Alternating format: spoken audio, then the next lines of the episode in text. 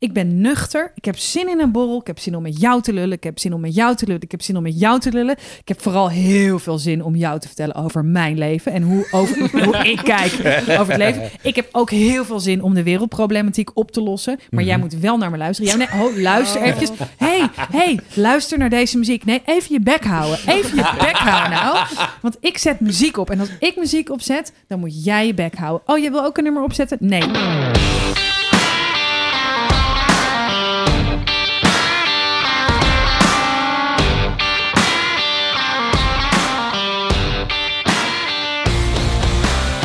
Binge-watch, studieschuld, Instagram, Tinder, ZZP, hypotheek. Van je lang zal ze leven geen hypotheek. Relatie, geen relatie, bindingsangst, verlatingsangst, keuzestress. Welkom in de wereld van OK Millennial. Als we onze voorouders mogen geloven, gaat het geweldig met ons. Zonder koophuis, zonder pensioen, maar in alle vrijheid. Daarover en meer praat ik met psycholoog Thijs Launsbach, filmmaker Emma Westerman en mediator Ai Kramer. Mijn naam is Malou Holshuizen, ik ben schrijfster en dit is OK Millennial, de podcast.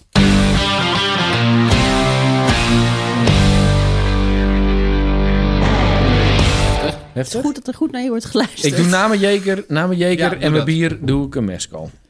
Ik denk drugs. Ja, we Doe maar gaan, drugs. Doe maar Ja drugs. hoor, ja. we gaan het hebben over drugs. Ik zal even kijken wat hier op dit moment eh, op tafel staat. Emma heeft een rood wijntje. Ik heb een rood wijntje en een gemberthee. Thijs heeft ehm, een, eh, een, een binnenband om zijn arm getrokken. nee, grapje. Thijs heeft een biertje. Thijs heeft een biertje, een zakdoek. Een, wat is dit, tequila? Of Het is mescal. wat is mescal? Is dat benzine? Een soort van, denk soort, ik. soort Ja. van spiritus. En eh Ike heeft een Jägermeister en een Corona. Ja. Gênant. Maar oké, is goed. De Is in de aanbieding. Is in de aanbieding. nu. Ja. Eh, een Jager Corrie, heb je? Eh, we gaan het hebben over drugs. En ik wilde het daar heel graag over hebben. Omdat ik eh, bij mij om mij heen heel veel vrienden heb... die ehm, deze gelegenheid van thuis zitten ehm, gebruiken... om zich eh, te ontspannen eh, met drugs. Drugs. Drugs. Dus ik dacht, ik vind het een, eh, een, een leuk moment om het daar eh, een keertje over te hebben met eh, ons millennials. En ehm, ja, eigenlijk denk ik dat we gewoon meteen met het rondje moeten beginnen. Wie gebruikt er wel eens drugs? Emma. Nou ja, ik ben van de groep degene die nooit gebruikt. Mhm. En ook nooit gebruikt heeft. Nee, hè? en nooit gebruikt heeft. Nee, oké. En ook nooit per ongeluk. En niet per ongeluk. Nee, en niet bijna. Het is een beetje ook de vraag van... je hebt geen kinderen, dus je zal wel een hekel hebben aan kinderen. Je doet geen drugs, dus je zal wel ongelofelijke hekel hebben... aan iedereen die drugs gebruikt. Nee, totaal Nee, niet. Nee, nee. En daar daar ook gelukkig ook hele tolerante drugsgebruikende vrienden in. Ik voel me heel erg geaccepteerd als niet-drugsgebruiker. Ja, precies. Ja. En eh, hoe lang eh, ben je al eh, geen drugsgebruiker, Emma? Nou, dat is om en nabij toch wel de bijna 38 jaar. Ja, ja, ja. tikken er mij aan. Thijs. Wat was de vraag ook weer? Thijs, dit, de Dat is mijn retorische... lijn. Dat is mijn lijn. Ik kom hier net achter dat er, dat er een, een, een worm in de Oh, mescal ja. zit. Oh, fijn. Daar schijn je de smaak- ongelooflijk opgewonden van te worden als je hem eh, opeet. Ik dacht al, wat voel ik nou? Maar Ja. Oké. Maar dat is Ike. Er Maar zaten er eigenlijk al er drie in, maar die zijn blijkbaar met die vorige slok naar binnen. Ja, Crunchy, precies. crunchy drink. Nee, de retorische vraag eh, was, Thijs, eh, Ja. gebruik jij wel eens drugs? Ik gebruik wel eens drugs, ja. En Ike? Nee, ik gebruik niet echt drugs. Ik heb vroeger wel eh, gebloot, Mhm. maar ik heb nog nooit harddrugs gedaan. Ja. Oké. Ik eh, gebruik ook wel eens drugs. Ja. Wanneer was de laatste keer? Wanneer was de laatste keer? Vind ik een hele goede vraag. Eh, dat was een keertje thuis ook bij, eh, bij vrienden. Ja. Dat Ja, dat is nog geen antwoord op wanneer. We Nee, weten dat was plek. waar. Ik Ja. denk, eh, ja, sorry. Nee, dat, dat, dat, ik moet even nadenken. Ik denk eh, ruim een half jaar geleden. Ja. En jij, Thijs? Nou, ik dacht, we gaan, we- ik doe het gewoon helemaal in stijl van deze aflevering. Afgelopen weekend. Afgelopen weekend. Ja. En met wie was je? Ik was met Linde en we hebben met z'n tweeën een feestje gebouwd. Linde is... eh, Dat is mijn eh Dealer. Ja, de Dealer. Ja. Even kijken. En wa- we- wat hebben jullie gedaan dan?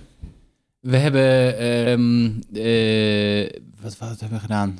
Wat ehm, ecstasy gebruikt. En eh, gedanst. Mhm.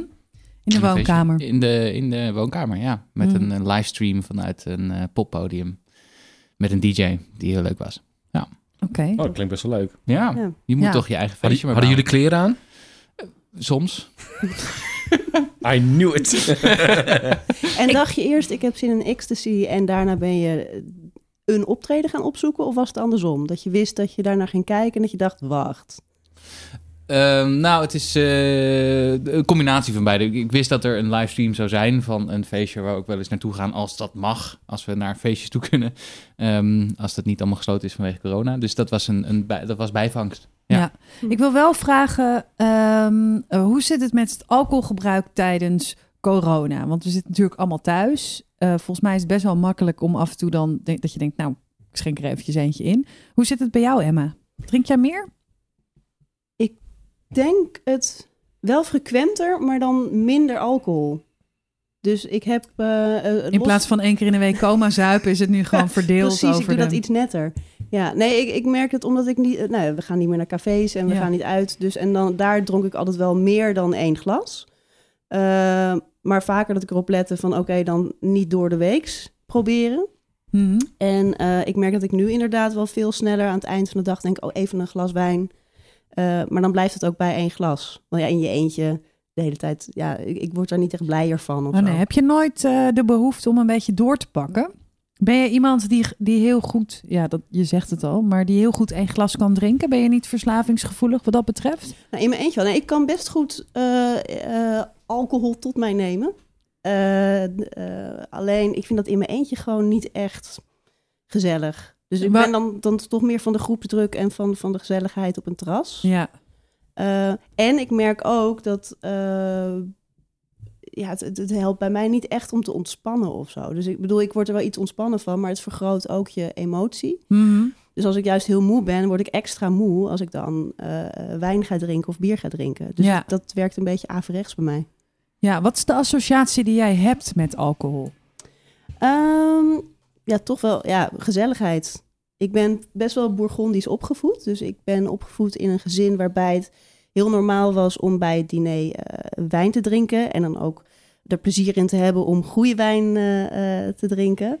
Ehm, en ik heb een broer en een vader die, die zelf ook dan wijn kopen en ook wel op locatie. Mhm. Dus het is een heel normaal product, om het maar zo te zeggen. Ehm, dus dat is een beetje mijn omgeving. Ja. Ja. Thijs, welke associatie heb jij met alcohol? Eh, enigszins hetzelfde, Mhm. denk ik. Ja, wel iets dat voor mij ook wel hoort bij het uitgaansleven. Ik ben niet zo'n thuisdrinker, eigenlijk. Ehm, het is ook niet dat, ik, dat het bij mij bij een maaltijd hoort, zoals je ook wel eens hoort van, eh, van, Mhm. van veel mensen. Dat, dat eigenlijk niet per se. En ik probeer het voor mezelf ehm, in het weekend te houden. We zitten dit op te nemen op een, Ja, op maar een- het is bevrijdingsdag. eh, het is bevrijdingsdag. Het is een, bevrijdingsdag. inderdaad, het is, het is een weekenddag, dit. Ehm, maar nee, dat, eh, ik, probeer het in het weekend eh, te houden. Ja. Ja, Ike, Mhm. welke associatie heb jij met alcohol? Welke associatie heb ik met alcohol? Nou, ik heb wel het idee dat ik nu meer drink dan, dan ik deed of zo. Mhm. Dat idee heb ik ook wel. Ik heb ook geen bezwaar tegen thuis drinken. Ik heb ook geen bezwaar tegen in je eentje drinken, eigenlijk. Ehm, ik, wat ik wel herken is dan een beetje... Ik heb erover nagedacht. Dat is, Ja. is meestal de bedoeling hè, dat we dat doen voordat we gaan opnemen. Meestal wel. Hmm. ja. Het is ook de bedoeling dat je terug hebt. En dat voordat- ik- ja, dat je opneemt. Oké, ga verder. Ik heb het idee dat hoe drukker ik het heb, hoe meer ik drink om te ontspannen. Maar eigenlijk word ik niet echt ontspannen van drinken. Je wordt Mhm. eerder een beetje hyper of zo erdoor. Dus dan, dus dan, dan denk ik van, oh ja, ik heb heel veel aan mijn hoofd, heel drukke dag gehad. Ik drink even om een beetje te relaxen, een beetje los te koppelen. Maar als je dan een beetje een buzz hebt, dan gaan, gaan die gedachten gewoon door. En dan worden ze juist nog een beetje losser, worden ze nog een beetje wilder of zo. Dus het werkt eigenlijk niet zo goed. Mhm. Ik heb wel het idee dat in de afgelopen jaren is altijd die combi erbij. Dat, dat deed je volgens mij, ken je wat, wat langer dan de afgelopen paar jaar. Dus de combi van een biertje met, een, met sterk is iets van de afgelopen jaren. Ja, ik vind, dat, ik vind gewoon, op een manier heb ik dat ontdekt. Ik vind gewoon een Jägermeister en een biertje, vind ik gewoon een hele relaxte combinatie. Ik vind het hoofd van een ober, als je dat bestelt op een heel zonnig terras, hoogzomer, echt geweldig. U wilt wat? Jeger, ja, ja. Ja, ja, ja. Het is, je krijgt altijd of ergernis of jaloezie. Maar soms zijn er ook mensen, toevallig in waar ik woon in Heemstede, bestelde ik dat op een gegeven ogenblik. En, vanaf dat, eh, en die bleek dat dat dus de favoriete combinatie was van de barkeeper. Ja. En sindsdien ben ik echt de beste vrienden met hem. Het, wat hij ook deed, hij kwam, ik bestelde dat. En vijf minuten later kwam hij bij me. En toen had hij zijn vrouw geappt om wat foto's door te sturen van zijn Jägermeister collectie. En had hij allemaal dingen, weet je, van een dienblad, een t-shirt, een cooler, alles met Jägermeister. En zei hij van, ja, dit is mijn ding. En een Jäger en een biertje. Dus ik heb wel een nieuwe vriend ook al gemaakt erdoor. Ik wil niet heel voorspelbaar worden, maar ik krijg hier echt een hele Wat is jouw associatie? Wat is jouw associatie met... eh, Mijn drank? associatie met drank is, ehm, ik denk toch ook wel ontspannen. Ik vind het heel lekker om, eh, om in mijn eentje even een glas wijn te drinken. En eh, ik doe dat vaak als ik ga koken. Of juist als ik heel even een uurtje heb eh, en er is nog niemand thuis of zo. Dan vind ik het echt heel lekker om, om een goed glas wijn eh, in te schenken.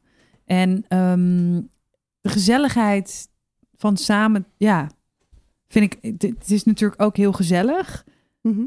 Ehm, maar als ik er zou, mee zou moeten stoppen, wat, wat zou ik dan het meest missen? Dat is dan echt dat, dat wijntje dat ik met mezelf drink, eh, eigenlijk. Mhm. En ook, ik heb ook eigenlijk niet echt moeite met of het nou weekend is of, eh, of niet. Wel- Ochtend, ja. avond. Ik Ja. drink ook niet veel op een, op een avond. Het is niet zo dat ik flessen wegtik en maar door blijf gaan. Ik kan ook goed één of twee glazen drinken. Mhm. Ik denk dat er heel veel mensen nu luisteren en denken... twee glazen per dag is echt al eh, heel veel. Ik weet niet hoe die statistieken eh, zijn echt... zijn. Of je dan al officieel een alcoholist Officieel wel, bent. Ja, dat mij, inderdaad, het ligt heel laag. Ligt echt volgens, heel volgens laag, die hè? definitie is denk ik eh, de helft van Nederland of de helft van de wereld wel alcoholist. Ja, inderdaad. Volgens mij al als je bijna dagelijks drinkt, dan eh, val je daaronder. Ja. Ja. Eh, en ik vind het ook een. eh, ik vind drinken soms ook een klootzak. Want ik eh, eh, vind het ook bijvoorbeeld ook heel lekker om sigaretten te roken. En dat wil ik gewoon echt niet meer. En dat is na twee glazen. Denk je toch wel. Ja, maar ik kan toch wel gewoon drie hijsen van een sigaret. Dus ik ben daar. Het is ook nog bij mij altijd. Eh, de associatie met eh, een sigaret roken. En ik ben nu Hmm. nou, een klein jaartje gestopt met tussenposes van, oh, maar op deze vakantie kan ik het eerste half jaar inhalen, weet je wel, zo. Ehm, maar eh, ik heb dus nooit het idee dat, eh, want we zeiden net ook van wie gebruikt er wel eens drugs, Mhm. maar alcohol is natuurlijk ook drugs, Dat toch? is zeker, absoluut. Het is een van de, de meest slopende middelen die we gebruiken in, de, in onze maatschappij. Ja. En het, ehm, het, dit is hetgene dat in onze cultuur is ingevoerd. Maar je krijgt er vreselijke katers van. Mensen worden er hartstikke ziek van. Mensen Mhm. worden er agressief van. Eh, in een mate die je bij andere drugs over het algemeen niet ziet. Dik Ja. ook. Je, je krijgt echt een enorme, enorme Nou, ik heb dus-. Buikvet. Ja, Ja. Ik heb dus een eh, vriendin. ehm, het is nu geen vriendin meer. Ik kan wel zeggen hoe zij het. Nee, grapje, dat ga ik niet doen. Maar zij heeft eh, eh, een cocaïneverslaving gehad. Zij was heel erg afgevallen, want dan heb je helemaal geen zin om te eten of wat dan ook. En je gaat als een trein. Ehm, en zij is toen naar Zuid-Afrika, naar een afkikkliniek gegaan. En toen zei ze ook, zij kwam echt 10 kilo zwaarder weer terug. En al die alcoholisten die daar zitten om af te kicken, die komen, die, die vallen echt eh, heel veel af. Dus eh, Mhm. je wordt er inderdaad ook wel vet van. Ik, kan me, ik, ik vraag me af hoe, hoe we, wij eruit zouden zien als we niet zouden drinken. Of dat echt aanzienlijk dunner zou zijn. Nou, ik merk het al best wel snel. Als ik echt een paar weken echt niet drink en dat me voor echt voorneem, bijvoorbeeld aan het begin van het jaar, dan zie ik het ook echt aan mijn gezicht. Ja. Dus ik ben niet echt dik, maar ik zie toch een verschil. Schaamt iemand zich hier wel eens voor, voor alcoholgebruik? Nee. Nee. Ja, goede vraag. Nou, ik vind op zich, voor mij is wel drugs en alcohol... Het is niet iets waar ik me voor zou schamen. Maar bijvoorbeeld toen ik jonger was, heb ik wel veel gebloot. Mhm. En daar ben ik mee gestopt. Al heel lang. En daar, ik, zou, ik zou bijvoorbeeld, ik zou nooit meer een joint kunnen roken. Nee. Nu, dat is geen optie voor mij. voor- Emma zei net van ik ben niet erg verslavingsgeneigd. Mhm. Ik ben echt super verslavingsgeneigd. Alles wat ik leuk vind, wil ik alleen maar zoveel mogelijk ervan. Dus dat geldt voor hele positieve dingen. Kan voor sporten of lezen of een serie bingen of zo. Als ik een serie leuk veel, vind, dan knal ik ook echt, echt binnen een twee dagen een seizoen er doorheen bijvoorbeeld. Mhm. Maar ik heb dat ook wel, denk ik, met drank en drugs. Ik heb gewoon heel snel wordt iets een gewoonte. En toen ik, zeg maar, als tiener was dat dan blowen. Ik heb dan ook nog wel de geluk gehad.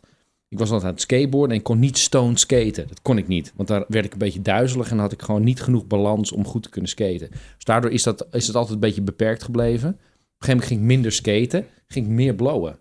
En eh, tot op een gegeven moment het echt wel een gewoonte was. En dan zit ik ook wel weer zo in elkaar. Dat, dat vind ik ook weer niet prettig om zo te leven. Dus toen ben ik gewoon cold turkey gestopt. En dat is al, een hele tijd geleden. Maar ik weet, bijvoorbeeld als ik nu door Amsterdam loop of zo. En je loopt en er komt even zo'n lekkere dikke wietwalm.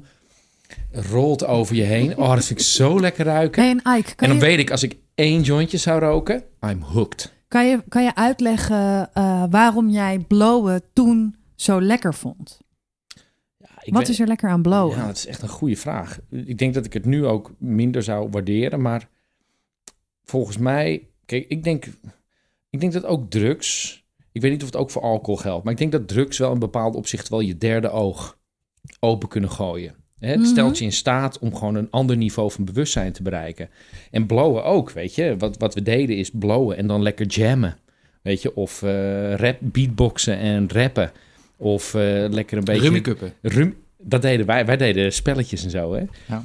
En ja, jullie, ik- Thijs en Ike. ja, ja, ja, Ook- ja we bent- go way back. We hebben Jij hebt ook veel gebloot, eh Mr. Tequila Head. Ja, nou nee. Dat Ja, lekker. in de tijd dat ik, dat ik Ike kende, dan eh, blode ik zelf niet zoveel. Dat was Mhm. meer in, in, in mijn tienerjaren. Mhm. Maar wij deden dat af en toe wel. eh, Ja. En dan, en dan ja, Rummikup doen. Of Maar- spelletjes maar het, ja, spelen. het heeft, maar dus, ja, ik weet niet. Ik vind dus sowieso, ik denk dat het een link is met creativiteit. Ik denk dat absoluut kan het in bepaalde opzichten je geest verruimen. En aan de andere kant, het kan ook een soort, het, het gooit je heel erg in het nu. Ik heb nu, als ik naar, eh naar Rippie kijk, naar mijn zoontje, Mhm. En ik zie hoe hij dan bijvoorbeeld als het eh, overdag... dat hij een beetje tegen de... zeg maar aan het spelen is en aan het rollen is over de kussens van de bank. Of dat hij helemaal geobsedeerd is door een vliegje... wat op de, op de vensterbank zit. Dan denk ik, is gewoon een kleine stoner. Ik heb, ik heb dat soort ervaringen ook wel gehad op, eh, met, met psychedelische middelen, inderdaad. Het idee dat je helemaal in het nu bent en dat je de wereld ervaart als een kind. Nou, dat is Ja. iets fantastisch. Ja. Nou, Thijs, dit is natuurlijk gewoon. Het gesprek wat we nu hebben gevoerd is natuurlijk één aanloop naar eh, waar we het nu over gaan hebben. Oh jee, het is En- een interventie. Nee, het is niet. Ja, dit is een Ja. interventie. Ik wil één, ik wil één anekdote. eh, wil, ik, wil ik eventjes. Oké, daar gaat dus de wijn. Over de... Ik heb, Twee dus, centimeter van de podcastapparatuur. ik heb dit echt. Sorry, maar het is heel dom. Maar de schade is... nee, Ook, het valt mee. zeg het maar, valt best mee. Echt Tussen. best case scenario. Ja, dit is best Tussen case alles scenario. door, inderdaad. Naast de laptop van Thijs en naast het, het kastje van de, eh, de apparatuur. Ja, Net ertussen. Perfect. Oké. Als jij het nou filmt, zullen wij het dan opruimen voor je, Milou? Lekker bezig. Ja, Malou was een punt aan het maken. en zoals altijd praat ze ongelooflijk met haar handen. Want dat kan je niet zien in de podcast. Maar Malou is eigenlijk een soort... Weet, ken je van die verkeersregelaars? Weet je, die op het kruispunt staan als de stoplicht het niet doet. Dat is basically Malou als je met haar... Maar het ging dus naast de laptop van Thijs. Ja, en echt. naast... Wauw. Nou ja ik, ben er, ja, ik ben er wel een beetje trots op. Dit had niet beter kunnen gaan. Nee, dit is- als het, als het, Het had beter kunnen gaan als je niet het glas had omgegooid. ja, ik vind het gewoon zo knap. Ik kan er niks is aan doen. Hij was best... Nee, hij was goed gemikt. Hij was heel hij goed. goed gemikt. Nou, volgens mij kan zo'n Mac... Die kan, die, volgens mij hebben ze daar... Die kan wel wat vocht hebben aan de bovenkant, toch? Van het toetsenbord. Er zit Ja. nog een soort ding tussen. Ja. Maar laten we het niet testen. Nee, laten we dat niet doen. Oké, we gaan weer door. Goed jongens. Wat was de vraag? Wat was de vraag ook alweer? Nee, ehm, oké, nee, ik wilde dus, ja, dit, is- nou, ja, het is wel een heel leuk verhaal. Eh, voor, ik wil het even inleiden. Ik weet natuurlijk eh, eh, van Thijs en ook van mezelf, wij hebben het er ook wel eens over. Wij doen echt wel af en toe drugs. En Thijs en ik waren toevallig op hetzelfde eiland, op Terschelling, tijdens Oerol Festival. En eh, wij zouden die avond zouden we wat gaan drinken. We zouden lekker eh, wat biertjes gaan doen op het groene strand of zo. En Thijs en Linde eh, zouden overdag een heel klein beetje microdoseren, microdoseren LSD gaan doen. En toen heb ik dit telefoongesprek gehad met Linde. Malou, ja, nee, we kunnen niet komen, want Thijs zit nog midden in zijn wedergeboorte. Volgende dag hadden we wel afgesproken met Thijs. Nou, die was ongeveer net weer op de wereld. Ja, en jij was echt een soort, nou ja, echt eh, opnieuw geboren of zo. Je had een hele vreemde gloed. Je leek wel een vrouw die, die net had gezegd... jongens, ik ben in verwachting of zo. Dat, dat, dan zegt ze altijd tegen zo'n vrouw... ja, er is iets aan je, er is iets aan je. Nou, Ja, ja. dat was met Thijs Ja. aan de hand. Er is iets aan je. Nou, ik ben blij dat dat in ieder geval was hoe ik, hoe ik overkwam de volgende dag. De, da- de volgende dag voelde inderdaad heel prettig, maar dat was geen prettige ervaring, weet ik nog wel. Nee, waarom heb je ervoor gekozen om dat te doen? Omdat ik gewoon onwijs nieuwsgierig ben. Mhm. En omdat inderdaad ik ook wel de ervaring heb dat met dat soort middelen... Dit was de eerste keer dat ik LSD gebruikte. Ook de enige keer tot nu toe, overigens. Ehm, For obvious reasons. Eh, maar inderdaad, het, dat doet iets met je creativiteit... en het is een andere manier van de wereld ervaren. En je komt op andere dingen, op andere gedachten... op andere manieren van denken dan je normaal gesproken zou doen. Je ziet visioenen en al dat soort dingen. Je gaat op een, op een andere manier over je leven nadenken. Dus dat vind ik beren interessant Mhm. als psycholoog en als mens. Ja. Ehm, dus inderdaad, dit was, eh, dit was een experiment met wat LSD. Ehm, en dat, dat hadden we ook zo gepland. Het was niet per se gepland als een, als een microdosering, want dat is weer wat anders. Dan Mhm. neem je zo weinig dat je er eigenlijk niks van voelt, maar toch. En dan dagelijks, toch? En dan ja. dagelijks of om de paar dagen, dat klopt. Maar dit was wel echt bedoeld als een, als een reguliere Ja. dosering. Ehm, dus dat maar jullie we- zouden het rustig aan doen, want het was de eerste keer. Precies, dus we hadden, ik, we hadden een, een dosis genomen die ongeveer de helft was van wat we zouden, wat, wat een reguliere dosis zou zijn. Ja. Of een, een lichte dosis zou zijn, zeg maar. Uh, dat gaat in microgrammen met dit spul. Dus het was dan 100 microgram, is een redelijk lage dosis. We begonnen met 50 microgram. Ehm, en nou, daar had ik wel wat effecten van en zo. De muziek begon wat, wat anders te klinken en ik kreeg wat, weet je, wat van die trippy effecten die je ook wel eens in films ziet, zeg maar. Eh, en toen dacht ik, nou, weet je wat, Doe die tweede 50 gram er ook maar het even tegenaan. Eh, dat was min of meer het moment dat het wat mis begon te gaan. Ehm, er, za- er zaten een aantal hele interessante eh, aspecten zaten er echt wel aan. Ik heb heel mooi naar muziek zit- zitten luisteren die ook heel interessant werd. Maar op een gegeven moment werd, het wat te overweldigend. Dus toen ben ik op bed gaan liggen en daar had ik eigenlijk een soort... Ja, eh, mm, een soort overlijdenservaring. Mhm. Ehm, het, was, het was heel bizar. Het is, het, het, het is wat ze dan. eh, het had wat weg van wat ze dan noemen ego-dood in de literatuur die hierover Ja. gaat. Is eigenlijk het idee dat je losgetrokken wordt van je lichaam. En ik had ook. Mijn geheugen was weg. Ik wist niet meer wie ik was. Ik wist niet meer waar ik was. Eh, ik wist niet meer dat er een onderscheid was tussen mij en het bed waar ik in lag. Ehm, en ik was al mijn besef van tijd kwijt. En ik wist ook niet meer dat ik iets had genomen om mijn bewustzijn te beïnvloeden. Dus dat was. eh, het, het zou, het zou kunnen dat dat misschien maar een half uur heeft geduurd. Maar dat, dat voelde als letterlijk een eeuwigheid. Mhm. Dat ik eh, echt los was van de wereld. En ook het gevoel had dat ik, dat ik stierf. Mhm. Ehm, hele beangstigende, eh, overweldigende ervaring. Waarna dat op een gegeven moment weer, weer wat wegkabbelde. en inderdaad ook een soort wedergeboorte was. Dus ehm, dat begon dat, dat, ik op, dat ik weer wist dat ik, dat ik een soort van een mens was. En in een, in een tuin zat. Eh, ik was even naar buiten gegaan. We hadden zo'n klein huisje op Terschelling. Ehm en daarna zijn we een klein wandelingetje gaan maken. Waarin eh, Linde, mijn vriendinnetje, mij van alles moest vertellen over wat ze wist over mij. Want ik wist niet meer, ik wist mijn naam niet meer. Ik wist niet meer wie mijn ouders waren of wat ik, wat ik deed. Ze zei van, nou ja, je hebt, dan, je hebt eh, psychologie gestudeerd in Amsterdam. En vervolgens ben je daar ook gaan lesgeven. Dat klonken mij allemaal als totaal onwaarschijnlijke dingen in de oren. Ehm, Als dus ik dat Linde is- was, dan had ik echt de meest bizar... Nou, je bent dus dierenarts. En, eh, ja. Ja, Had zeker gekund. Ja, ja, Het was ja. waarschijnlijk even bizar, eh, had, had het geklonken. Maar inderdaad, die, Je heet Gerard. ja, nee, maar dat, eh, en, nou ja, dat, het stopte daar niet, want het, daar zaten ook nog een andere, aantal andere visioenen van. Ze liepen dan, het was Oerol, dus het, het theaterfestival. Eh, we liepen een stukje richting de duinen en een theaterfestival. Oerol heb je ook altijd van die rondleidingen met allemaal theatrale, eh, kunstzinnige dingen. Ja, jij hebt dus we liepen verteld- een duin op en daar kwam een, een soort poppetje, een, een robot naar beneden gezet. En dat was even te veel voor me. Je moet toch heel erg lachen ik dat weet jij... niet dat ik nu, ik weet niet of ik nu aan het trippen ben, maar ik ga naar huis. Ja. Ja. Oh, Je hebt mij inderdaad verteld van, ik, ik heb iets gezien. Het was dus een astronaut. En dat wij zeiden, ja Thijs, die hebben wij ook gezien. Ja, die was die er dus. staat daar Ja. gewoon. Dat, is, dat hoort bij die rondleiding. Ja. Je hebt me ook verteld dat je heel lang heel hard hebt gehuild. Ja, klopt.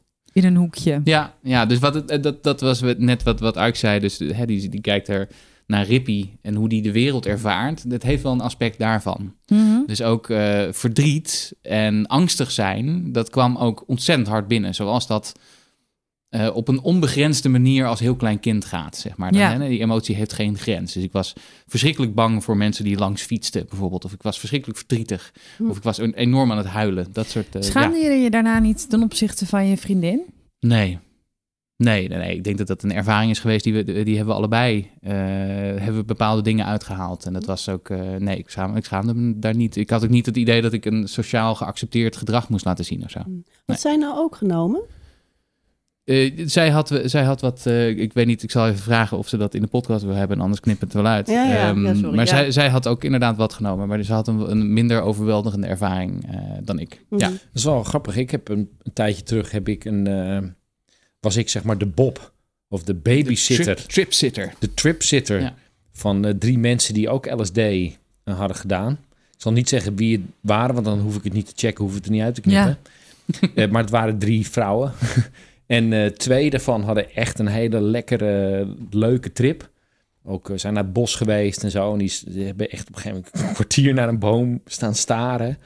Nog net niet staan communiceren met de, met de bomen en de planten. Maar eh, de derde had een bad trip. Hmm. En dus eh, toen- die, die heb ik wel ook... ehm, Wat zag je? nou, eerst eh, heel veel kots. Gewoon echt stralen kots. En eh, bleek gezicht. Want het is toch ook fysiek. Weet Ja. je, ik denk dat drugs ook wel heel erg laten zien natuurlijk... dat uiteindelijk je denken ook gewoon fysiek is, lichamelijk is. En ehm, zij was dus, werd eerst heel ziek en vervolgens ja, werd ze paranoïde. En uiteindelijk zijn we gewoon weer terug, terug naar huis gegaan... en heb ik me wel een beetje over haar ontfermd. Dan heeft ze op de bank gelegen en een beetje wat eh, te eten gegeven. En op een gegeven moment gaat het ook wel weer over. Maar het was wel een aparte ervaring, omdat er zaten zeg maar in de ene hoek van mijn huiskamer zaten twee mensen gelukzalig. heerlijk te trippen, ge- gelukzalig met waterverf te spelen en zo. en zo, oh, het is allemaal check en mijn mooie tekening. En in het andere hoekje zat iemand en zei, ik ga dood, ik ga dood, ik ga dood. Ja, ik ik, zat, dus op zich, die ervaring heb ik dus ook wel. Dat, dat ondanks iets een hele uitdagende ervaring kan zijn, dat je er toch nog iets nuttigs uit kunt halen. Of je kunt er iets, iets uithalen waar je vervolgens iets mee kunt. En het, het interessante is dat ze dit soort middelen. Kijk, je hebt verschillende. We doen nu alsof het nu drugs drugs zijn, maar er zijn heel veel Mhm. verschillende Ja, natuurlijk. Hè? Waar, waar ik het nu over heb, zijn die psychedelische middelen die eh, weergave van de werkelijkheid in je beleving van de werkelijkheid vervormen. Maar je hebt ook middelen die je oppeppen, hè, je middelen die je juist naar beneden brengen. Ehm, maar deze, deze middelen, dus die psychedelische middelen, worden nu ook al ingezet als alternatieve behandeling voor bepaalde eh, ehm, eh, psychologische problemen. Ja, voor, MDMA bijvoorbeeld. MDMA wordt gebruikt LSD. in, eh, in PTSS-behandelingen, eh, traumabehandelingen. Eh, LSD en, en ehm, paddenstoelen worden gebruikt voor verslavingsproblematiek onder andere. En ook een heel, hele hoop andere Mhm. ehm, eh, therapieën. En dat blijkt dus best wel goed te werken. Als, En als is dat omdat je dus inderdaad dan visioenen krijgt over jezelf? Dus als jij een verslaving hebt bijvoorbeeld aan cocaïne... en je gaat dan eventjes een keertje... ik zeg het Mhm. natuurlijk heel plastisch en Ja. heel plat... eh, lekker hard aan de, aan, aan de LSD of aan de paddo's... dat je dan buiten jezelf treedt, op jezelf kan kijken... denken, joh, waar ben jij in godsnaam mee bezig? En dan Mhm. weer erin Mhm. komt en denkt, nou, nu is het klaar. Je krijgt dat soort inzichten over, je, eh, eh, over jezelf. En dan niet alleen dat je het gehoord hebt van het is een stom idee om cocaïne te gebruiken in dit Ja. geval. Maar dat je het echt ziet en doorleeft. Ja, Eh, en dat blijkt dus heel veel te doen. En het, het doet ook iets met gedachtepatronen en hersenpatronen die er heel erg ingebakken zitten, die dan opnieuw worden, kunnen worden geprogrammeerd. ja. Overigens Zijn met niet, MDMA is het zo dat het, dat het vooral gebruikt wordt om de band tussen de therapeut en de, en de cliënt te, ver- eh, te, ehm, eh, te verbeteren. En te zorgen dat iemand meer open komt te staan en over zijn trauma kan spreken. Dus net een andere behandeling. Ja. Sorry, maar je, je wilde iets vragen. Nou, het doet me even denken aan zo'n gekke, bijna complottheorie die ik ooit een keer in een podcast heb gehoord. Zal wel Joe Rogan zijn geweest. Dat, de, dat zelfs in de ontwikkeling van de mens en in de bewustwording van de mens eh, psychedelica een rol hebben gespeeld. Ja, dat is Hè, het dus dat idee we- van Terence McKenna. Ja. Terence Ja. McKenna, hè, die dus zegt van de, de, de magic mushrooms. We waren als mens, waren we onderdeel van de natuur. Waren we nog niet zelfbewust. Hè, we waren gewoon apen, even simpel gezegd. Mhm. Toen zei, hebben we op een gegeven moment kwamen we in het bos, waren een beetje rond en hé, hey, dat ziet er lekker uit. En toen gingen we dat eten en dat waren magic mushrooms, Mhm. psychedelische middelen. En dat we toen eigenlijk zijn gaan trippen en dat juist door dat we daardoor bewuster zijn geworden. En dat we bijvoorbeeld het idee van, hé, hey, we zijn onderdeel van de natuur, maar ik heb ook een identiteit. Ik heb een mijn eigen, ik sta ook los van de natuur. Ik ben ook mezelf. Ja. En ik vind dat, eh, volgens mij is het, het is, mm, ik denk ook wetenschappelijk niet te bewijzen. Maar ik, ik, Het is een idee. ik vind het wel echt een hele mooie theorie. Omdat het, eh, Nou ja, het geeft ook weer een beetje een, een positieve kijk op drugs. In plaats van alleen maar het is iets kwaadaardigs waar je kapot aan kunt Ja, gaan. ik Dat wil wel zo eventjes die eh, kant op. Oh ja, Ehm, wil ik nog nog één ding ja, over ja, zeggen? ja, dat zeker. eigenlijk het idee dat het kwaadaardig is, is eigenlijk een vrij recent idee. Hè? Dus er zijn door, ook door de wereldgeschiedenis heen, eigenlijk heeft iedere cultuur wel zijn ritueel gehad met een geestverruimend middel. Of het nou cannabis was, of dat het, eh, dat het eh, paddenstoelen waren, of dat soort dingen. En vaak geritualiseerd hè, met, met, een, met een medicijnman die Ja, dat begeleidt Ja. ayahuasca, hè, dat, soort- dat, soort, dat soort dingen. Maar het idee dat, dat, het, dat alcohol overal verkrijgbaar moet zijn... en voor de rest alle drugs eh, puinhoop Ja, zijn, rotzooi zijn... ehm, dat, dat, dat, dat is eigenlijk iets heel recents. Ja. Ja. Maar toch wilde je daar Nou ja, eh, dat is dus eh, eh, een voorbeeld. is dat op Dubai Airport is een keer een man opgepakt. En die had nog een klein beetje cannabis onder zijn schoen. Echt een micro, microdeeltje. En die is toen heeft vier jaar vastgezeten. En Hmm. het is inderdaad vier meter verwijderd van de bar... waar je gewoon een Heineken biertje kan bestellen. Dat is natuurlijk eigenlijk hartstikke scheef. Ja, ik wil eigenlijk eventjes wat vertellen, omdat... eh nou ja, we hebben het nu over eh, een hele mooie ervaring. Ook wel, zoals je zegt, een nuttige ervaring. En een eh, hele uitdagende ervaring. uitdagende Ja. ervaring met drugs. Ik heb ook best wel veel ervaring met drugs. Ook leuke ervaringen zoals jij. Ik ben niet zo heel erg van de psychedelische. Ik vind een beetje MDMA. Dus dat, dat knuffelige en lekker lullen. Dat vooral. Dat vind ik, ehm, vind ik heel leuk. Eh, maar ik heb ergens in een vorig leven... eh, toen ik eh, in Haarlem woonde... met echt een vriendengroep... ehm, ja, die ik nu ook niet meer spreek... hebben wij wel in een situatie gezeten... dat er altijd overal wel iemand was met cocaïne. En dat Mhm. eigenlijk sowieso het altijd al op vrijdag begon. En dan een hele nacht zuipen, heel veel roken, heel veel eh, drinken. En dan de volgende dag op zaterdag wilde je toch wel weer iets met je vrienden doen. Maar was iedereen zo brak van de dag daarvoor dat je dan maar weer ging snuiven. Mhm. En eigenlijk werd op een gegeven moment zondag was ook nog weekend. Dus dat was, was er dan ook altijd nog. En soms begon het ook al op donderdag. Want, Mhm. ehm, en dat heeft bij mij wel toch wel bijna een jaar geduurd voordat, dat, voordat ik dacht... Nou, volgens mij ben ik nu in een situatie beland waarbij wij het zonder drugs eh, en nou ja, coke dan. Dus Mhm. je hebt het ook niet over, eh, ja, over lieve drugs, zeg maar. Coke is geen lieve drugs. Ook als je kijkt naar wat erachter zit. Dat is natuurlijk met ecstasy en MDMA. is natuurlijk ook eh, hoe dat gemaakt wordt en wat er allemaal voor maffia achter zit. Maar dat hele, ja, die hele maffia die er achter de, de kookhandel zit en waar het vandaan komt, dat is natuurlijk, moeten we het misschien een andere keer over hebben. Dat is an- anders te veel. Maar het feit dat dat zo normaal is, voor Nee, mij, het ja. was echt normaal. Mm. Het was echt normaal. En het was ook eigenlijk heel normaal dat je dat ik dacht, nou, eh, een telefoonabonnement van 50 euro in de maand vind ik, eh, vind ik veel geld. Maar een grammetje... M- nou maar een grammetje op een avond aan 60 euro, dat was gewoon. Hoef je Het niet eens normaal. over na te denken. Ja. Ja, maar dat is. het- het- het- hè, We hadden het er net al over. Het zijn, er zijn verschillende middelen. Ja, en zeker. cocaïne is natuurlijk een van de meest verslavende Ja. daarvan. Naast alcohol overigens en heroïne. Mhm. Ehm, maar dat, dat heeft ook wel een reden, omdat het, het- cocaïne werkt op je dopaminerge systeem. Dus je maakt enorm veel dopamine aan. Hè? Dat is het systeem waar het op werkt. En we weten, we hebben het wel vaker over gehad, dopamine is het beloningssysteem van je hersenen. Dus als je cocaïne neemt, dan maak je heel veel dopamine aan. Word je meteen beloond voor het gedrag dat je aan het doen bent. Ja, Dat is waarom, zo, waarom het zo fucking verslavend is, Ja. zeg maar. Maar wat is dan het gevoel van cocaïne? Vind je dan jezelf heel cool? oké, Ike. Het gevoel van cocaïne. Wat is ik het kan je gevoel van meenemen. cocaïne? Kan je, ja. Leg ze maar uit. Ik ben, je bent niet. een beetje lam. Je bent een beetje lam. Je hebt eigenlijk geen zin meer. Je, je volgevreten, lam geslagen, een beetje dronken. Geen zin om met mensen te praten. Je neemt nog geen heel lijntje. Je neemt een half lijntje. Je neemt een nakje, een snifje. Ja. En je denkt, hey, dit is top. Ik voel me goed. Ik ben nuchter. Ik heb zin in een borrel. Ik heb zin om met jou te lullen. Ik heb zin om met jou te lullen. Ik heb zin om met jou te lullen. Ik heb vooral heel veel zin om jou te vertellen over mijn leven. En hoe, over, hoe ik kijk over het leven. Ik heb ook heel veel zin om de wereldproblematiek op te lossen. Maar jij moet wel naar me luisteren. Ja, nee, oh, luister eventjes. hey, hey, luister naar deze muziek. Nee, even je bek houden. Even je bek houden nou.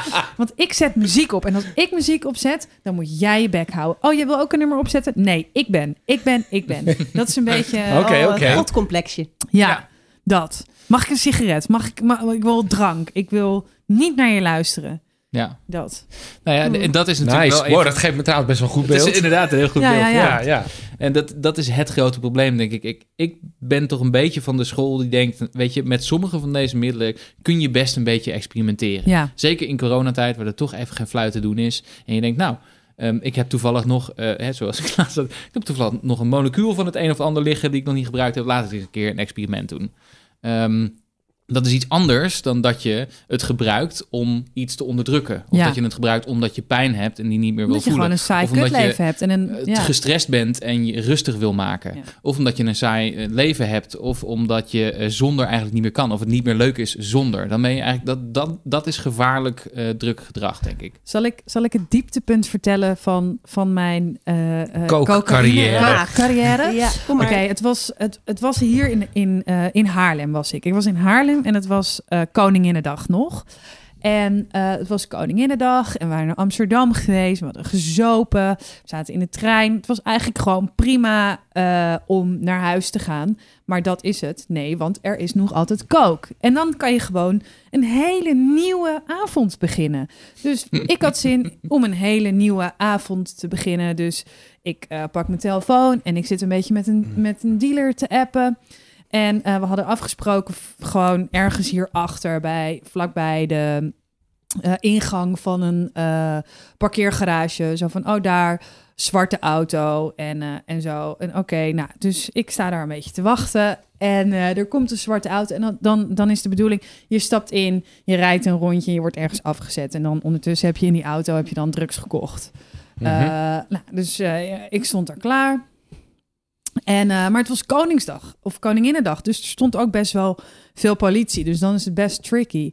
Dus eh, nou, de auto komt aan. Ik ga zitten. Dus ik zeg, rij maar even snel weg. Want er staat echt fucking veel politie. Dus hij rijdt weg. En ik kijk zo in die auto. En ik denk, nou, dit is raar man. Een kookdealer met een, met een kinderzitje. en ik zeg zo, hey, heb, heb, je, heb je een hele voor me? En hij kijkt me echt aan, jongen. En ik zo, fuck, ik zit gewoon in een hele verkeerde auto. en toen ben ik zo die auto zo, ik zo, kut, ik moet eruit. En ik, en ik ging dus mijn gezicht een beetje zo beschermen van, ik dacht, ja, god, straks kom ik hem eh, tegen. Deze man, die dacht dus, dit meisje, er is gewoon iets aan de hand. Die staat hier alleen, die stapt in en die zegt rijden. Nou, dus ja, dus die, wordt bedreigd of zo. Nou, dacht dacht maar hij reed weg, reed die weg. ja, hij reed weg. En hij zo, wat is er? En ik zo, stop, stop, stop. En ik ben ik die auto weer uitgegaan. Toen dacht ik, nee, het is gewoon echt heel Het erg. is gewoon junker gedrag. Ja, maar echt, Ja. echt heel erg. Ja. En dan vertel je dat dan later aan je vriendengroep. En die vinden dat dan echt een heel leuk verhaal. Echt een topverhaal. Is dat je dealer, Ike? Ja, hij Ik- komt, ik heb hij ook komt wel eens zo, hij komt zo. Ik heb ook wel eens een keer een half uur staan te wachten in Amsterdam op een dealer. Dat je denkt, bij el- elke auto die voorbij komt, denk je, dat zal, dat zal hem wel zijn. En Ja. En mijn observatie was dat er ontzettend veel dealers door Amsterdam rijden. Maar toevallig ni- net niet de mijne. Ja, precies. In Amsterdam, in Amsterdam, iedereen kan een dealer zijn. Ja. Ik heb ook wel eens een dealer gehad dat ik dacht... oké, je bent 12, maar ja, het zal wel. Het is gewoon prima. Al je, je, je hele eh, morele kompas... eh, die moet je gewoon wel eh, wegdoen als het gaat om drugs. Want het is natuurlijk gewoon echt tyfuszooi. Het is gewoon kut. Nou ja, het lastige van cocaïne is ook nog dat je het in principe de hele tijd door kunt gebruiken. Ja, Kijk, als je paddenstoelen neemt, dan denk je de volgende dag echt niet, oh, dat wil ik weer. nee, Want je bent helemaal eh, onder de indruk. Ja. Als je ecstasy neemt en, eh, op een feestje, dan denk je niet de volgende... Nou, dan kan je het proberen om de volgende dag weer te nemen, maar dan gebeurt er niet zoveel. Ja, Maar cocaïne is in principe iets dat je dus kan door blijven gebruiken. ja. En dat maakt het heel gevaarlijk. Ja, maar niks voor mij, niks voor mij. Daar ben ik wel benieuwd naar. Moest je echt breken met die vrienden dan? Ja, ja, alles. Alles. Ik ben, ook- ik, ik, eh, eh, die relatie, de, dat was al heel kut. Dus eh, eh, ik ging weg. En eh, ja, op een gegeven moment, dat is denk ik als je, als je verslaafd bent, dan blijf je. En als je dat niet bent, dan groei je eruit. Mhm. En dat is gebeurd. Ik heb er ook nu best wel een afkeer tegen. Ik heb er, ik heb er geen, maar meer voor mezelf. Omdat ehm, ik voel weer dat als ik, als ik kook gebruik, dan voel ik dat wrangen van die vriendengroep. En dat wrangen van dat leven wat ik toen had. Mhm. Dus het is niet meer voor mij, eh, de associatie daarmee is helemaal niet van le- leuk met mijn vrienden. Ja, Eh, ja. Jullie eh, waren geen yoga-snuivers. nee, we waren, wat zijn, ja, Ja, yoga-snuivers. Ja, wacht even, even, Ja, sorry. even Ja. onthoud die even. Want ik vind Malou heeft wel een interessant punt. En ik denk dat drugs kunnen onderdeel worden van een vriendschap. Of van een Mhm. vriendengroep. Ja. En hartstikke leuk, op zich prima. Ik denk dat coke kan een voorbeeld zijn, maar ik denk dat blowen. Hè, voor nu Ja. is voor heel veel jonge mensen, is blowen is ook is onderdeel van Ja. wat ze doen met elkaar. Of het nou op straat is of thuis of whatever. En dat is een beetje het punt. Het wordt er onderdeel van. En op een gegeven ogenblik ontwikkel je je verder en wil je stoppen. Maar het heeft dus ook consequenties voor je sociale leven. Dus om bijvoorbeeld, stel je voor je bent met een vriendengroep en die blowen maar heel veel. En jij merkt voor jezelf, het wordt een issue, ik wil stoppen met blowen. Dat betekent eigenlijk het einde van vriendschap Mhm. met die, met die groep. En dat is best wel moeilijk. Ja. Want dat zijn, zijn je vrienden. Dus je moet jezelf opnieuw uitvinden. Hè? Je moet je eigenlijk losmaken van die wereld. Ehm, je kan ook proberen om te zeggen, ik stop, maar ik blijf in die vriendengroep. Nou, dan zit je dus iedere avond, wordt je jointjes aangeboden, maar dan moet je nee zeggen. Dat is best wel moeilijk, hè? want dan krijg je die peer pressure. Mhm. Ja, je wordt ook in een positie gezet van eh, spelbreker, sfeer, een sfeerspons, Ja, weet je wel. Ja, Hm. ja. Dus ik denk ook wel, weet je, drugs in die zin, het, het is ook sociaal, maar in je ontwikkeling kan dat best wel een issue zijn. Dus ik denk ook bijvoorbeeld stoppen met drugs, maar in diezelfde vriendengroep blijven, Mhm. dat dat heel moeilijk is. Mhm. En dat dat ook een van de redenen is waarom het misschien soms moeilijk is om te stoppen. Dat je toch, eh, dat het impact heeft op je leven en je levensstijl. En ik denk dat dat, voor blow in ieder geval is dat echt wel een ding. Dus eh, Ik denk voor cocaïne zeker voor ook. cocaïne lijkt me En dan voor ook wel. alcohol ook. Ja. Je kan, dat, het is gewoon heel moeilijk. Ja, het grote punt natuurlijk, als je verslaafd bent en je gaat naar een verslavingskliniek, dat werkt over het algemeen best wel goed, want je neemt dan niks en je hebt therapie erbij. Maar het, het grote gevaarlijke punt is op het moment dat je weer terug moet naar je oude leven. Mhm. Want dat is, Mhm. is de Ja. omgeving die je associeert met dat gedrag. Ja. En dan ga je weer naar de kroeg en dan sta je inderdaad in een, in een supermarkt waar overal alcohol wordt verkocht, waar je niet onderuit kan. Ja. Voordat, ik, eh, voordat we naar het hippiesnuif gaan, heb ik één vraag aan Emma. ja. Eh, en dat is, nee, maar eh, eh, bijvoorbeeld festivals, weet je wel, dancefestivals, waar je Mhm. lekker buiten, eh, awakenings of whatever. Ik vind dat leuk, omdat er dan een beetje MDMA is en een beetje spacen en een beetje dansen. Vind jij dat ook leuk om erheen te gaan? minder. Maar dat komt waarschijnlijk ook omdat ik niet heel erg hou van die hele grote Ja. massa mensen. Maar ik kom wel in zo'n festivals en op feesten. En ehm, nee, ik vind mensen, als, als, als je zo'n hele berg mensen hebt die drugs gebruiken, stront vervelend vaak. Snap ik. omdat iedereen zichzelf enorm leuk vindt en gezellig. En ze zijn het vaak niet. Mhm. En vooral als je aankomt bij een feest en iedereen heeft net een pilletje genomen. En er zit een enorme dip in en jij staat er, maar je was toch een feest? Oké, gezellig. Ja, Het is, eh, als je de enige niet-gebruiker bent op een feest, ik denk niet daar leuk. dus wel eens over na als ik heb gebruikt. Hoe zou het dan nu zijn als je niet hebt gebruikt? Ja, Maar- niet leuk. Maar, maar- ik zat in aanloop hiernaar, want ik zat ook te denken van, goh, ja, drugsgerelateerde verhalen. Ik heb dus niet zulke anekdotes, want, Mhm. nou ja, niet gebruikt. Maar ik dacht dus, ben ik nou zo raar dat ik nooit drugs gebruik? Dus ik ben gewoon heel klassiek, heb ik net Google ingevuld van, eh, is het raar om nooit drugs te gebruiken?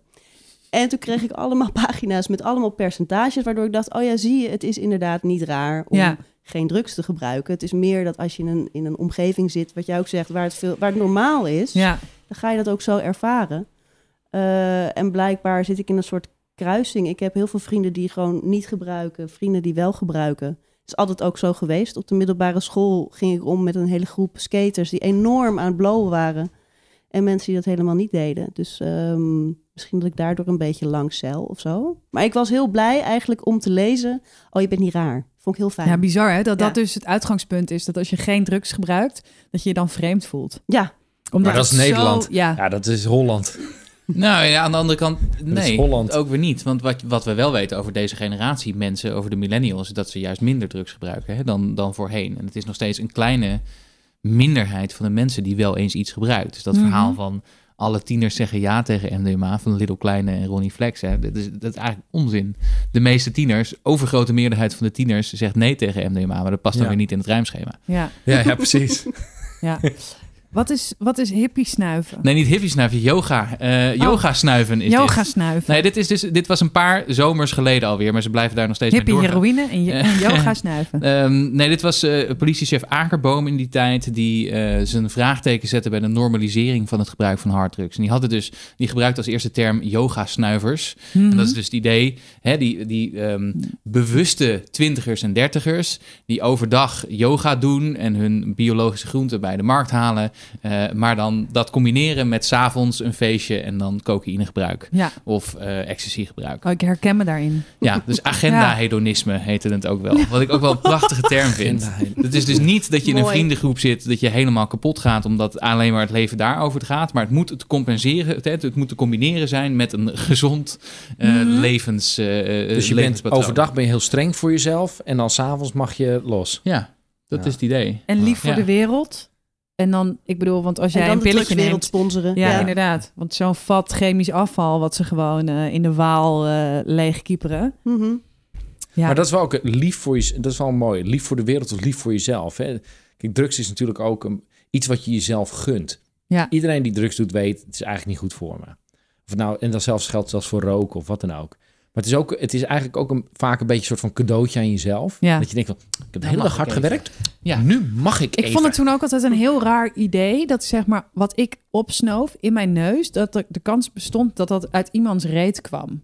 Dat dat zeg maar het land ingesmokkeld was. Ja. In iemands kont. Ja, meestal zit het dan wel in plastic. Ja, precies. Ja, maar ja, toch. Dat, dat iemand het. he- Dus dat ik dus iets aan het opsnuiven was. wat iemand heeft uitgekakt op een wc op Schiphol. Dat vond ik op een gegeven moment. Ja, Nou, de ik kans, merkte de ook kans dat je. is nog steeds veel groter dat het gewoon in een krat bananen heeft gezet. Ja, daarom. Ik denk dat het, komt echt met containers binnen hoor, via Rotterdam. Ja, dat weet ik ook wel. Maar gewoon het idee. Maar ja, bo nee, bolletjeslikkers, dat is echt, eh, dat is eh, de- eh, iedere dag. Dat, Ja. Ja. Ja, ja, ja. Dat, maar en dat, en, maar voelde je daardoor schuldig of was dat... Nee, misschien voor het nakkie. Maar daarna voel je helemaal niet meer schuldig. Dat dacht En nergens verschil erover. Hey. Dat is een offer wat iemand gebracht heeft Ja, precies. voor mijn ego. Jongens, ja. laten we een beetje gaan afsluiten. Ehm, wil er iemand nog eh, een lijntje? Nee. Wil iemand nog, eh, heeft iemand nog iets toe te voegen aan deze ehm, podcast? Mike, Nee, volgens mij niet. Thijs. Een soort rondvraag zo. hè? Ja, dat is toch... Ik vind wel... Het eh, is een beetje zo'n dooddoener. Echt zo'n heel gesprek en dan aan het eind... Wat verder Heeft nog iemand tafel komt. Precies. Heeft iemand een moraal? Heeft iemand een moraal? Nee, nee, nee, dat sowieso niet. Nee. Nou, oké. laten we dan zeggen... Kinderen, blijf weg van de drugs. Ja. Groetjes. Pas op. We worden dagelijks overladen met overbodige informatie. En het is moeilijk de zin van de onzin te scheiden. Daarom vertrouw ik op echte journalisten in plaats van meningen. Een krantenmens heeft het gemakkelijk. Word ook een krantenmens en lees je favoriete krant nu tot al zes weken gratis. Ga snel naar krant.nl. Bezorging stopt automatisch en op deze actie zijn actievoorwaarden van toepassing.